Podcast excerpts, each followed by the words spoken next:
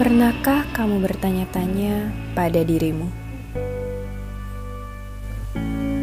mengapa aku harus ada? Apa yang membuatku bangun setiap pagi dan termotivasi untuk melakukan rutinitasku? Apa yang sebaiknya kulakukan dengan hidupku? Apa sasaranku? Ambisiku? impianku untuk masa depanku. Aku hanya bisa terus berlari dalam hidup ini dan berharap bahwa suatu saat nanti aku dapat mencapai garis akhir dengan baik.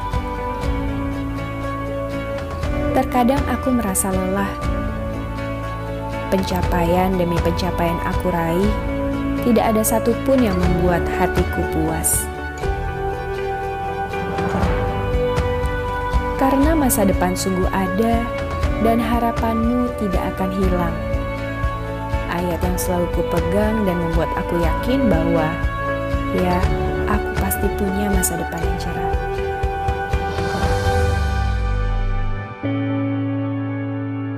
Sebab itu, aku mau meneruskan langkahku, mengikuti ke mana hatiku mau pergi. Aku akan terus berlari sambil berharap, semoga aku akan segera menemukan makna hidupku. Halo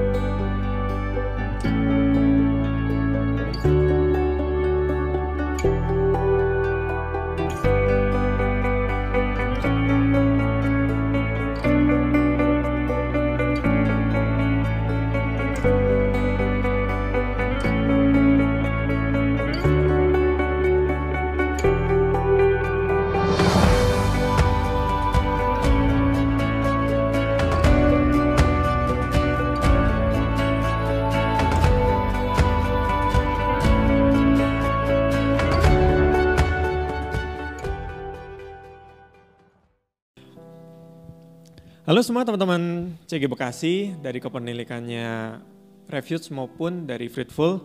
Senang banget akhirnya momen-momen yang kita tunggu akhirnya sampai juga.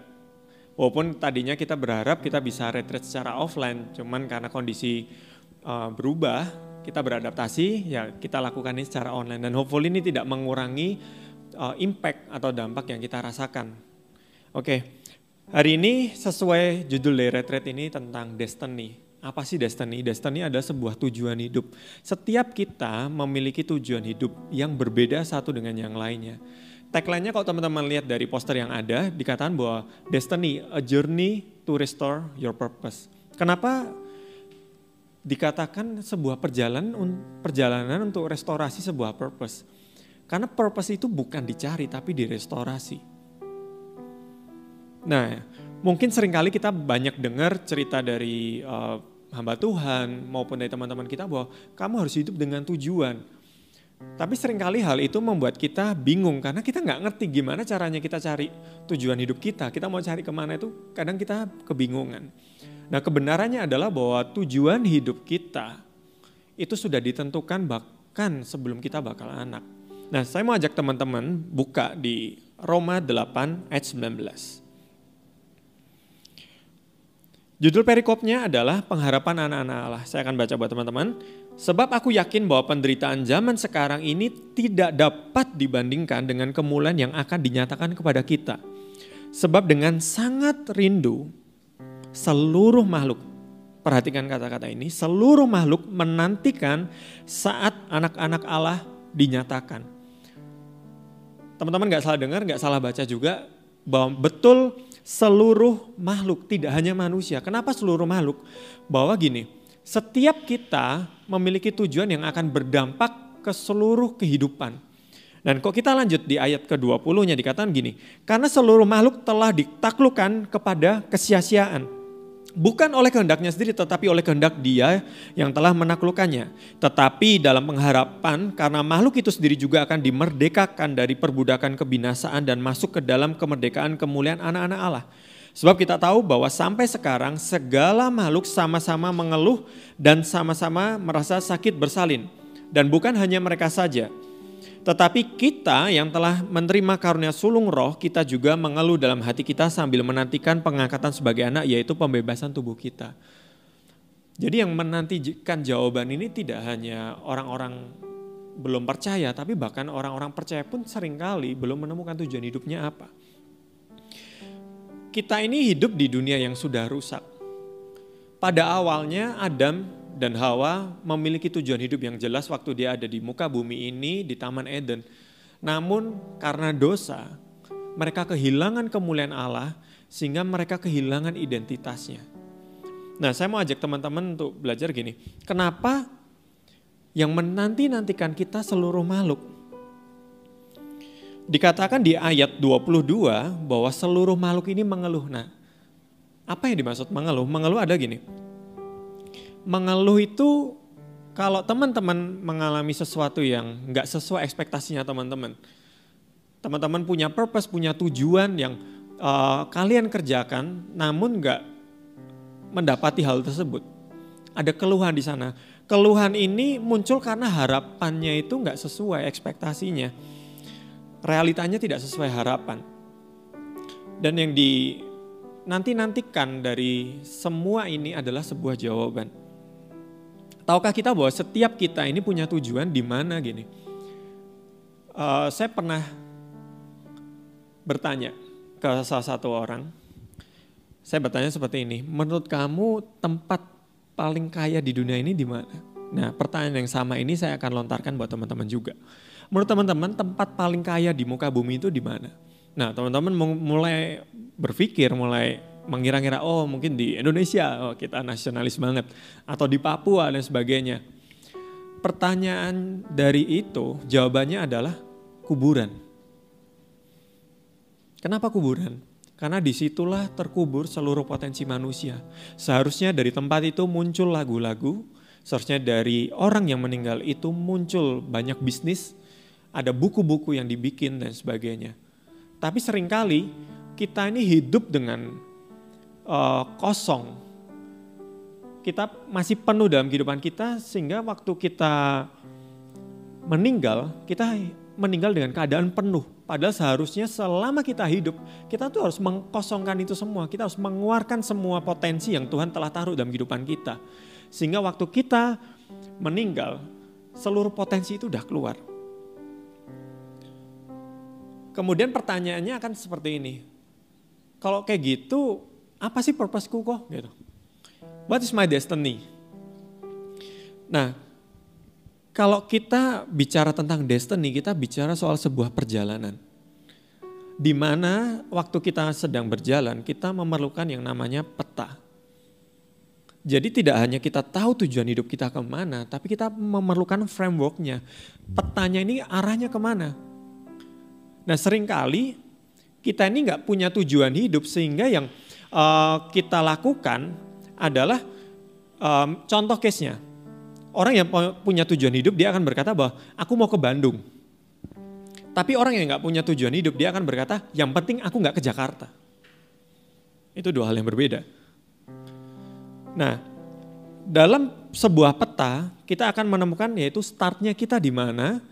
Itu yang pertama. Nah teman-teman boleh catat. Yang pertama adalah startnya. Kita mulai dari mana? Kemudian yang kedua adalah way-nya. Jalannya itu ke mana? Baru yang ketiga adalah finish line. Itu sebabnya kita perlu tahu dulu nih, posisi kita sekarang ini ada di mana. Posisi potensi kita, seberapa kita mengenal kehidupan kita, dan sebagainya. Kemudian way, kita pilih jalan yang ke mana. Oke kita punya tujuan hidup, uh, saya mau ke Bandung contoh. Ada banyak jalan menuju Bandung. Nah jalan seperti apa yang teman-teman pilih, baru finish line kita. Nah, saya mau sharing untuk gambaran supaya teman-teman bisa menangkap bahwa menemukan tujuan hidup itu tidak sesulit yang kita bayangkan. Kalau teman-teman tahu olahraga golf, di olahraga golf, saya bukan pemain golf juga anyway, tapi saya tahu di golf itu ada yang namanya par 3, par 4, dan par 5. Apa sih par 3, par 4, par 5? Par 3 itu atau par 4, par 5 itu adalah sebuah kesempatan dari titik di mana seorang atlet uh, memukul bolanya sampai ke lubang. Kalau par tiga berarti dia hanya punya tiga langkah sampai ke sana. Kalau par empat dia punya empat langkah. Par lima ada lima langkah-langkah. Di sini nanti teman-teman di layar teman-teman akan muncul gambarnya supaya teman-teman ada gambar. Nah, kalau teman-teman lihat bahwa di par tiga itu terlihat sepertinya gampang banget. Udah kelihatan ujung lubangnya di mana sehingga seorang pemukul golf ini udah tahu dia harus pukul cukup 2-3 langkah sampai ke lubang. Ada par 4 di mana harus misalkan lubangnya ada di sebelah kiri saya. Tapi uh, arena golfnya mengharuskan saya harus pukul ke sebelah kanan dulu. Nah sering kali tujuan hidup kita kayak gitu. Loh aku nih pinginnya ke sana tapi kenapa kok karirku bawa aku ke kanan? Kemudian ada par 5. Nah saya ada di 5. Mungkin 5 plus plus. Di mana bahkan ujung lubangnya di mana saja nggak kelihatan. Di depan saya isinya tuh hanya pohon-pohon, di mana saya harus lempar ke kanan, itu pun saya belum tahu apakah itu jalan yang benar. Tapi yang perlu kita lakukan kok kita ada di par 5, kita harus pukul dulu apa yang ada di depan kita. Kita harus melangkah ke sana mungkin satu lemparan, kedua pukulan dan sebagainya, baru kita mulai melihat, oh ternyata sebelah sana. Baru di situlah kita menemukan goals kita di mana. Ada mungkin teman-teman yang ada di posisi part 3. It's a privilege. Di mana dari kecil teman-teman udah tahu, oh aku mau besar, aku mau menjadi arsitek contoh. Aku besar, aku mau menjadi atlet dan sebagainya. Tapi bagi generasi kayak saya di par 5 itu nggak jelas. Mungkin teman-teman pernah ngalami hal yang sama kayak uh, kenapa kok teman-temanku ini jelas banget karirnya lempeng banget sedangkan aku yang tadinya orang accounting pindah jadi sales, sales pindah lagi jadi uh, debt collector mungkin. Ada yang pindah lagi jadi desainer. Itu seakan-akan belok sana belok sini. Dan kita akan waktu kita compare sama orang lain rasa kok kita ini useless sekali. Nah, saya harap frame tentang golf ini menjadi gambaran buat teman-teman bahwa it's okay. It's okay kalau kalian ada di par 5. Nah, saya mau lanjut buat teman-teman gini. Sebelum Anda semakin bergairah nih uh, untuk menemukan destininya di retreat online kali ini, saya ingin manage ekspektasi Anda. Perhatiin statement ini. Tujuan hidup kita selalu untuk kepentingan orang lain. Nah teman-teman mulai akan berpikir, kalau ini ujungnya buat orang lain ngapain aku melakukan ini semua? Capek-capek mencari tujuan hidup. Semua selalu berangkat dari kita, tetapi semua selalu dipersembahkan bukan buat kita. Tapi buat yang lain, hampir pasti buat yang lain. Jadi kok teman-teman punya tujuan hidup dan itu hanya semata-mata untuk benefit pribadi, saya ragu itu tujuan hidup teman-teman yang Tuhan tetapkan. Karena selalu kita hidup tuh untuk orang lain. Itu sebabnya kita sebut ini uh, a journey to restore your purpose. Karena keindahannya bukan pada menemukan tujuannya, tapi waktu kita betul-betul hadir dalam setiap perjalanan hidup kita. So, uh, Anda siap buat perjalanan di tiga sesi ke depan? Saya akan memulai sesi pertama yaitu sesi uh, yang saya akan ambil dari sebuah ayat teman-teman bisa buka di Yeremia 1 ayat 5 ternyata Alkitab mencatat frameworknya itu seperti apa. Yeremia 1 ayat 5 dikatakan gini, sebelum aku membentuk engkau dalam rahim ibumu, aku telah mengenal engkau. Dan sebelum engkau keluar dari kandungan, aku telah menguduskan engkau. Aku telah menetapkan engkau menjadi nabi bagi bangsa-bangsa. Kalau teman-teman perhatiin di sini, kita teliti dulu kata pertama yaitu sebelum. Kata sebelum ini berarti apa? Bahwa tujuan hidup kita itu sudah ditetapkan dari mulanya bahkan sebelum kita dilahirkan di muka bumi ini. Itu sebabnya uh, metode yang salah kok kita mencari tujuan hidup. Metode yang benar adalah apa? Kita merestorasi tujuan hidup kita apa? Karena kita jatuh dalam dosa sehingga kita kehilangan kemuliaan Tuhan di situlah kita berproses untuk semakin serupa dengan Tuhan sehingga kita menemukan identitas kita yang utuh sehingga itu direstorasi. Nah, bagaimana pertanyaannya cara itu restorasi? Nah, sebelum saya menjelaskan lebih lanjut, sama seperti uh, sebuah brand, uh, let's say uh, Apple. Waktu Steve Jobs ingin bikin iPhone dan sebagainya, dia sudah bermimpi bahwa one day dia akan membuat uh, handphone, smartphone, iPhone, walaupun belum diproduksi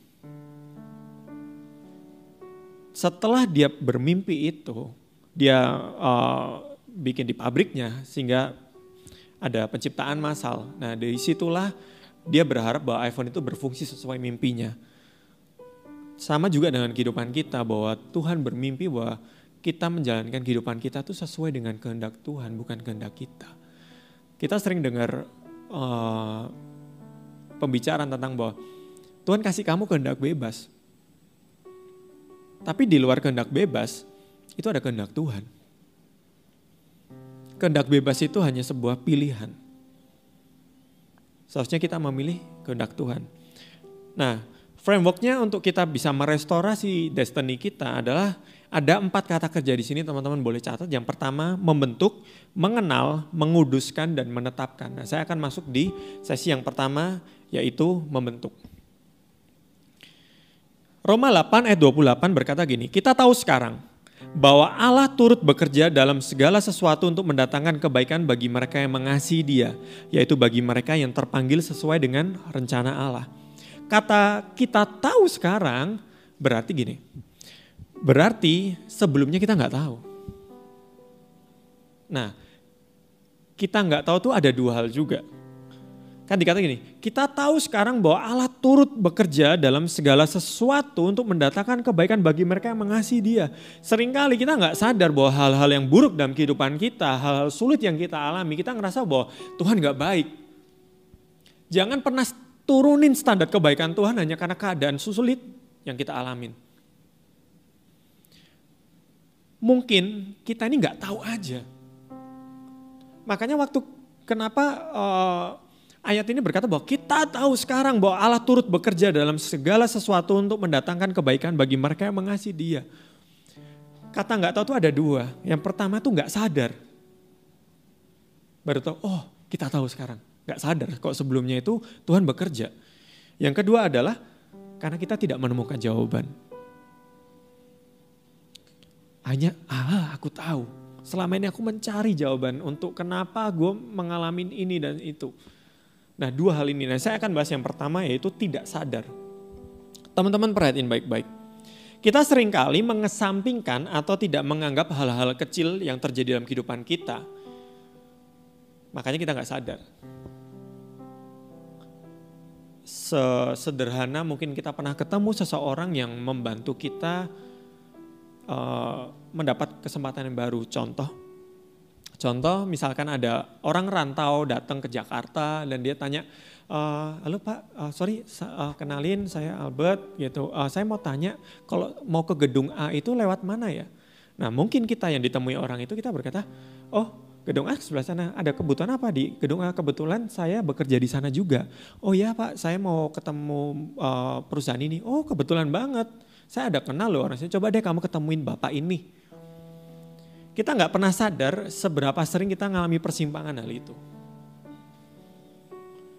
Kita ketemu orang-orang yang kita anggap biasa banget, tapi itu mengubah direksi hidup kita. Hal-hal sederhana, se, se, semisal kita pernah bersekolah di sekolah A atau sekolah B, kita berproses dengan orang-orang di sana dan sebagainya. Dan dan juga sering kali yang kita anggap biasa adalah pekerjaan kita. Kita merasa sering kita compare sama orang lain bahwa wah orang lain sih kerjanya enak banget. Gue gak menikmati pekerjaan gue. Gue passionnya tuh di fotografi tapi gue harus kerja sebagai accounting. Tapi kamu gak pernah tahu bahwa hal-hal biasa itu akan membantu kamu kelak di masa depan. Once mungkin kamu punya uh, perusahaan fotografi sendiri, kamu mau tawar menawar sama klienmu, kamu nggak bisa hitung. Kalau kamu nggak punya basic accounting mungkin. Nah sering kali kita menganggap remeh hal itu, kita nggak sadar. Nah penting bagi kita bahwa yang pertama di poin yang pertama tidak sadar ini adalah kita tuh hadir. Betul-betul hadir di pekerjaan kita dan kita punya spirit yang satu ini yaitu spirit excellent. Spirit excellent tuh gini loh, walaupun kita ngerasa kita nggak belajar apa-apa di pekerjaan kita hari ini, bukan berarti kita nggak bisa belajar satupun. Kita perlu punya spirit excellent memberikan yang terbaik dalam kehidupan kita, apa yang ada di tangan kita. Di situ kita pasti akan belajar satu dua hal. Dan itu percaya deh, itu akan membantu kita kelak. Uh, suatu waktu saya pernah kerja uh, pertama kali jadi sales gitu. Itu posisi yang paling saya hindarin karena saya kebayang saya adalah kalau jadi sales itu ya jualan panci door to door ternyata hari ini profesi itu yang menolong saya di karir saya yang sekarang. Karena saya bisa ketemu banyak orang, saya bisa networking dengan begitu banyak kalangan, saya bisa lebih memahami karakter yang bermacam-macam. Itu yang pertama, tidak sadar. Belajarlah hargai, coba teman-teman renungin selama kalian berkarir maupun sekolah, hal-hal kecil apa yang teman-teman pernah alamin dan itu sebetulnya membantu teman-teman. Nah yang kedua adalah kok merujuk firman tadi bahwa kita tahu sekarang karena ada sesuatu yang kita butuhkan jawabannya. Karena kita tidak menemukan jawabannya. Sebaliknya, kok tadi itu hal, -hal kecil.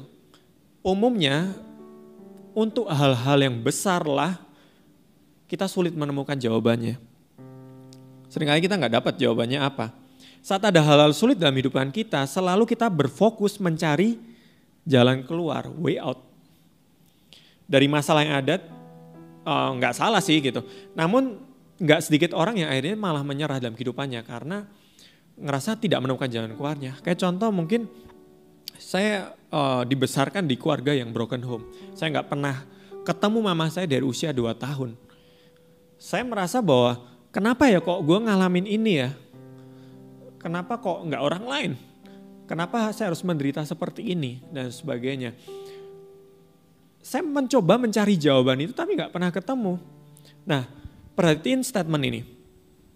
Jawaban muncul karena adanya pertanyaan. Saya ulang. Jawaban muncul karena adanya pertanyaan. Kalau kita menginginkan jawaban yang tepat, kita juga memerlukan pertanyaan yang tepat. Nah, sering kali gini, waktu kita ada dalam masalah, kita salah bertanya. Pertanyaan kita selalu seputar ini, why me? Kenapa saya? Kenapa saya harus mengalami sakit ini? Where I can find the solution? Gimana aku cara uh, menemukan solusinya? Apa yang salah? What's wrong? Kemudian how to fix this problem? Seringkali kita bertanya, betul sih kita bertanya, tapi pertanyaan kita salah sehingga jawaban yang kita terima pun bukan jawaban yang tepat. Itu sebabnya kita harus punya pertanyaan yang benar. Nah, saya senang Anda bertanya, pertanyaannya apa kok? Pertanyaan adalah gini, apa yang ingin Tuhan kerjakan dalam kehidupan kita? Waktu kita mengalami masa sulit dalam kehidupan kita, kita tanya, Tuhan apa sih yang mau Tuhan kerjakan dalam kehidupanku? 2011 uh, saya dapat sakit yang kalau teman-teman search di Google itu penyebab kematian terbesar kedua di Indonesia. Nomor satu kan jantung. Nah, saya batuk darah keluar dari mulut, dari hidung dan sebagainya. Saya harus berobat selama setengah tahun. Waktu itu saya ngerasa bahwa uh, eh, 2010 itu saya itu bertanya sama Tuhan, Tuhan tujuan hidupku apa? Singkat cerita, Tuhan memberikan sign, memberikan tanda bahwa kamu harus ke Bekasi. Posisi waktu itu saya ada di Magelang. Lulus SMA saya tanya sama Tuhan, Tuhan aku mau jadi apa ke depan?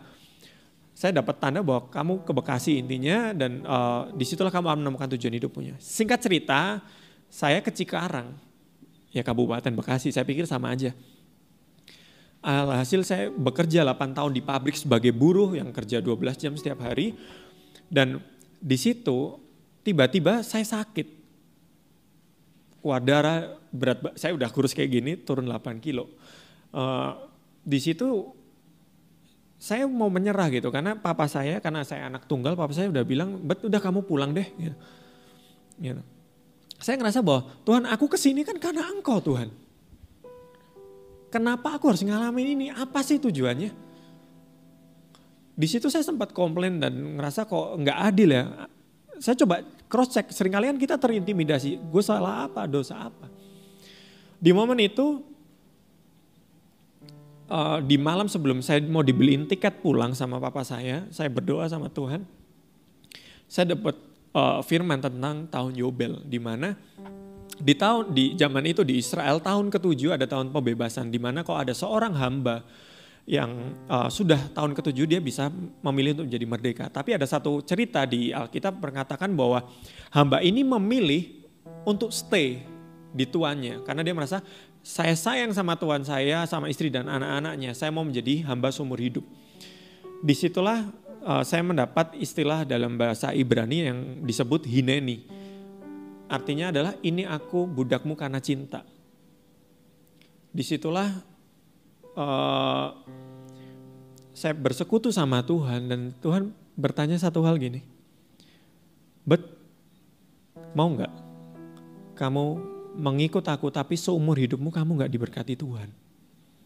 Saya baru berpikir ah nggak mungkin lah Tuhan nggak berkati orang firmannya juga menjanjikan ada penyertaan. Belum selesai saya berpikir gitu, ada tambahan statement dari Tuhan berkata bahwa dan jangan berharap aku berubah pikiran.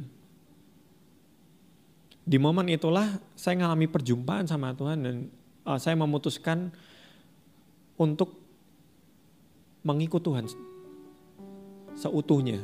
Saya bilang Tuhan, aku nggak punya iman yang kuat, tapi aku mau punya iman yang bulat untuk mengikut Engkau. Di situlah saya mengabdikan kehidupan saya untuk dia. Di momen itulah saya nggak mendapatkan jawaban, tapi saya mendapatkan perjumpaan. Itu yang mengubah kehidupan saya sampai hari ini. Singkat cerita, saya harus dirawat ke Bekasi, karena tadinya di Cikarang dirawat saudara saya. Di momen itu saya empat bulan nggak bisa bekerja, nggak punya uang sama sekali. Saya harus bed rest. Di momen-momen itu, uh, waktu saya setelika baju, uh, tiba-tiba Tuhan kasih tujuan hidup saya. Bahwa you live to make everyone turn from the love of money into love God. Saya sempat mau ketawa, Tuhan saya ini 8 bulan di Cikarang berdoa, mbah sujud, nanya tujuan hidup kok nggak dijawab. Kenapa? Jawabnya waktu gue nyetrika. Dan uh, saya percaya Tuhan, Tuhan yang humoris juga. Saya dapat impresi bahwa Tuhan berkata, yang nyuruh kamu ke Cikarang siapa? Aku nyuruhnya kamu ke Bekasi. Nah di momen itulah saya menganggap bahwa kalau saya nggak sakit, saya nggak akan ke Bekasi. Nah, saya nggak menemukan jawaban kenapa saya harus sakit seperti itu, tapi saya menemukan perjumpaan sama Tuhan dan that's all.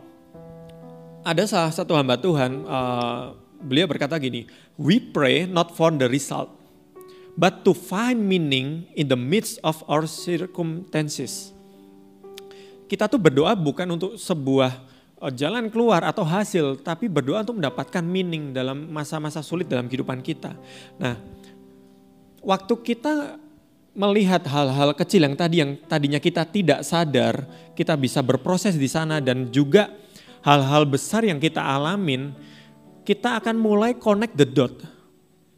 Kita akan mulai uh, melihat gambaran yang utuh. Oh, ternyata dulu aku diproses di keluargaku begini, dapat keluarga yang otoriter dan sebagainya, aku sekolah, aku kenal sama orang dan sebagainya, itu akhirnya connect the dot dan membuat kita melihat gambaran yang besar. Nah, namun sering kali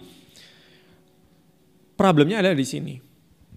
Kita mendapat janji dari Tuhan bahwa engkau akan terus naik dan gak pernah turun, betul sekali. Tapi realitanya gimana? selempeng-lempengnya kita ikut Tuhan ada turunnya. Apakah Tuhan ingkar janji? Enggak.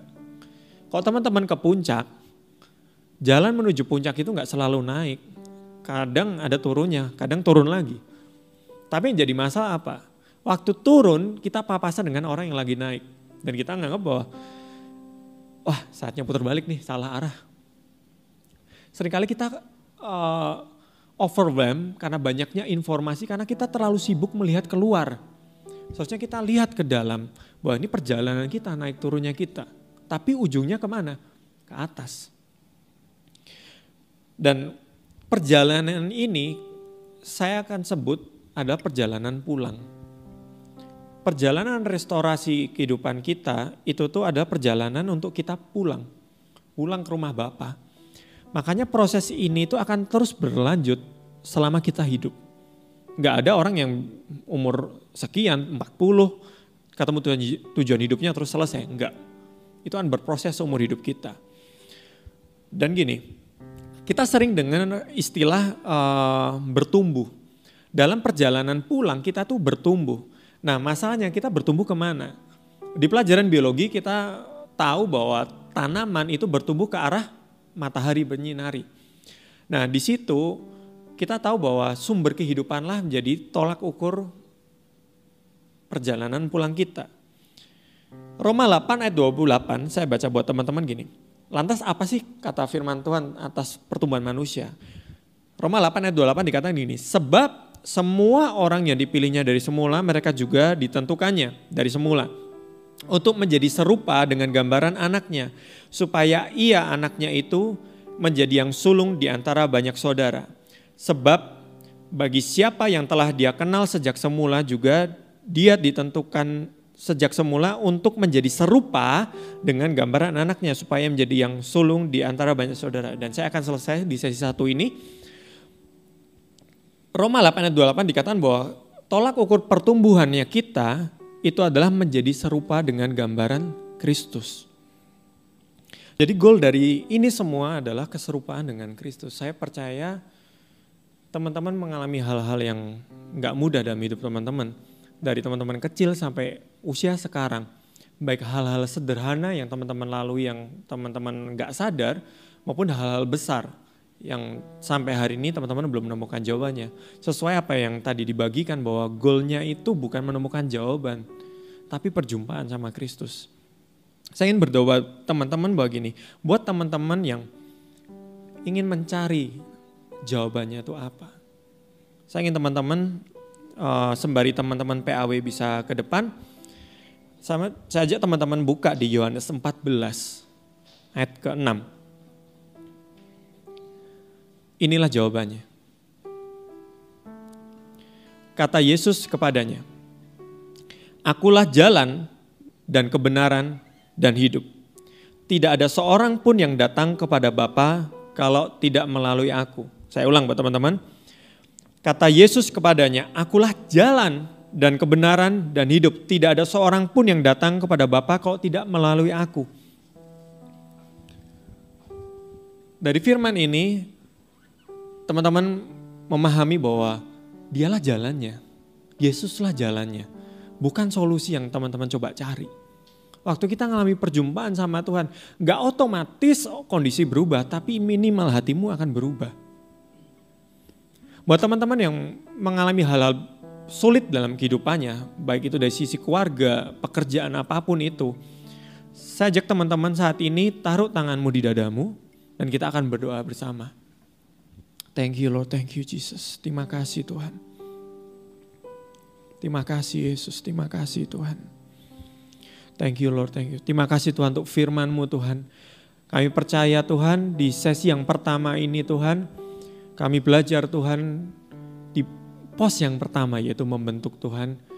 Kami tahu Tuhan bahwa ada hal-hal yang kami lalui, persimpangan-persimpangan yang kami lalui Tuhan itu untuk membentuk kami Tuhan. Thank you Lord, thank you Jesus. Terima kasih Yesus, terima kasih Tuhan. Thank you Lord. Mari sama kita nyanyikan ini. Thank you Jesus. Thank you Lord, thank you Jesus. Ubah hatiku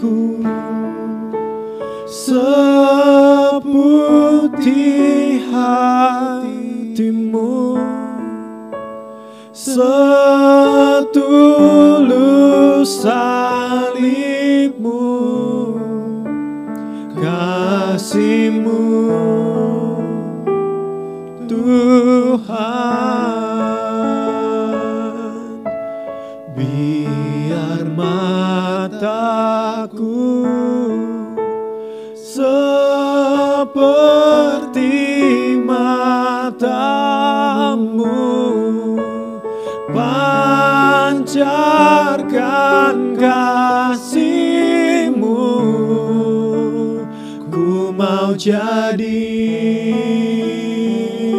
Oh, sepertimu. Oh, Ku mau jadi. Oh, Ku mau jadi Tuhan. Ku mau jadi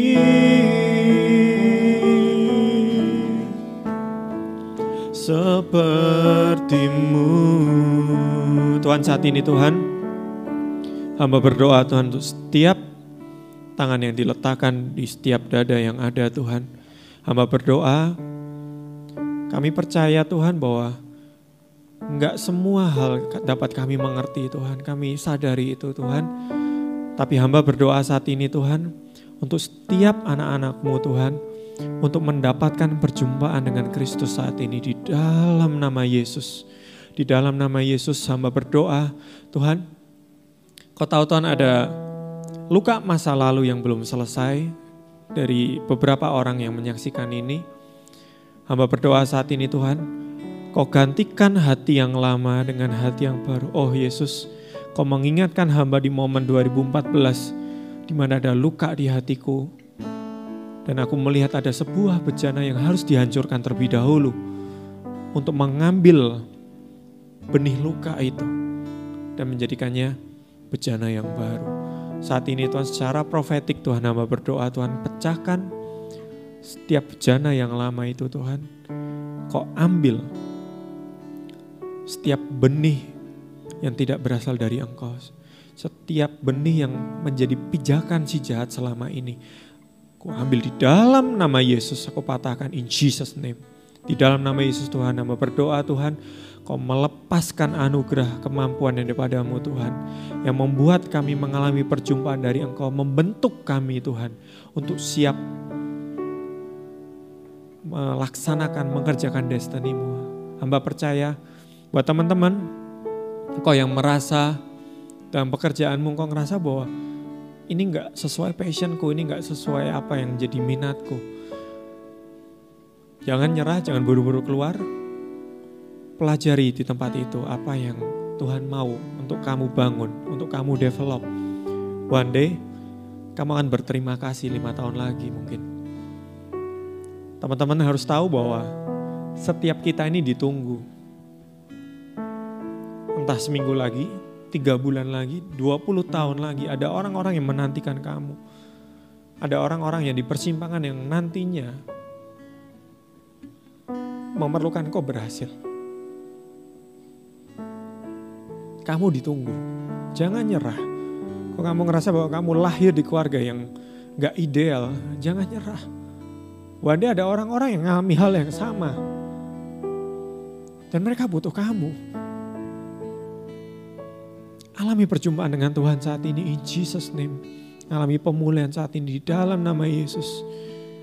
Receive in Jesus name. Dalam nama Yesus. Thank you Lord. Thank you Jesus. Thank you Lord. Kami melihat Tuhan perjalananmu Tuhan ke Bukit Golgota itu Tuhan. Engkau memikul salib bukan untuk kehendakmu Tuhan, tapi kehendak Bapa Untuk kepentingan keselamatan banyak orang Tuhan. Dan hari ini Tuhan, kami mau mengikut Engkau Tuhan. Kami mau sangkal diri kami Tuhan. Kami mau pikul salib kami Tuhan. Ke Bukit Golgota itu Tuhan.